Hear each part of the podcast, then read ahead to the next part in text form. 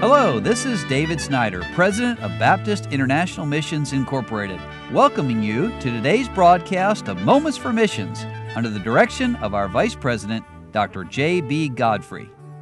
Josh and Elisa Clay are BIMI missionaries headed to the country of Mali in the western side of Africa.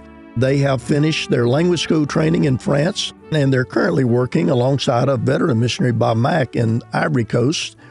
And so Brother Clay says, it's rainy season here in the Ivory Coast. While it does cause some havoc with the roads and other things, it's also a time when the flowers bloom, the fruit comes, particularly the mangoes. Now, when he writes that, I can almost taste one. They're so good. But as it's our first rainy season here in West Africa, it's been interesting to observe the changes and see the physical fruit. It's also been a blessing to see the Lord working and to see the spiritual fruit that He's brought forth. First of all, I'll mention the ministry at the basketball center. It's been encouraging as I have been grading the Bible studies we go through, as I can see that most of them are answering the question well. They're listening to the truths of God's Word, and my prayer is that they won't just have the head knowledge to answer the questions, but they will believe with their hearts. Let me just park there for a moment to say that that's an outreach to the young people in Ivory Coast and they have sports and they play basketball and soccer. And when they come and play, they stay for a Bible study or a sermon.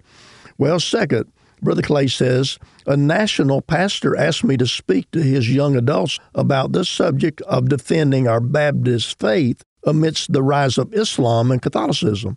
I must admit that I was intimidated by the thought of treating such a deep and important subject in a language that's relatively new to me. However, I knew that I needed to stretch my comfort zone, and I accepted the invitation.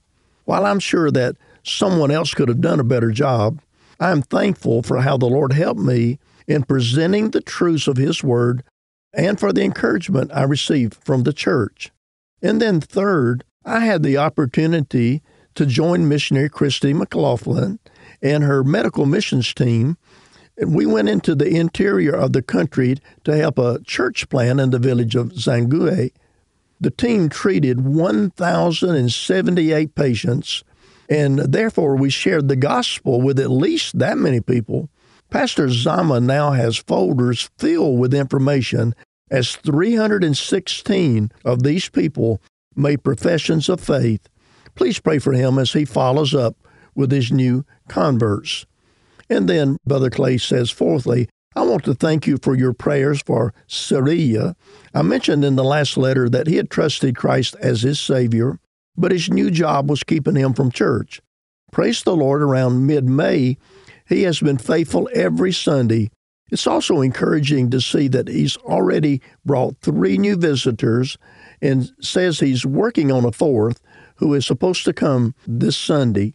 Well, we praise the Lord for the increase He has given us these past two months. I would like to mention some prayer requests. We praise the Lord for the Bible project that has been completed. The next step is shipping. And please pray for a smooth process with the shipping and customs. And we are also grateful that another missionary family will be arriving soon.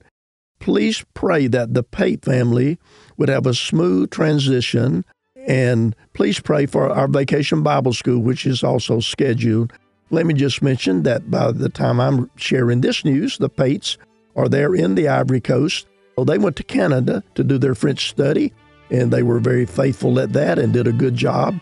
And now they're faithfully serving there in Ivory Coast alongside these other missionaries, and we thank God for what He's doing there.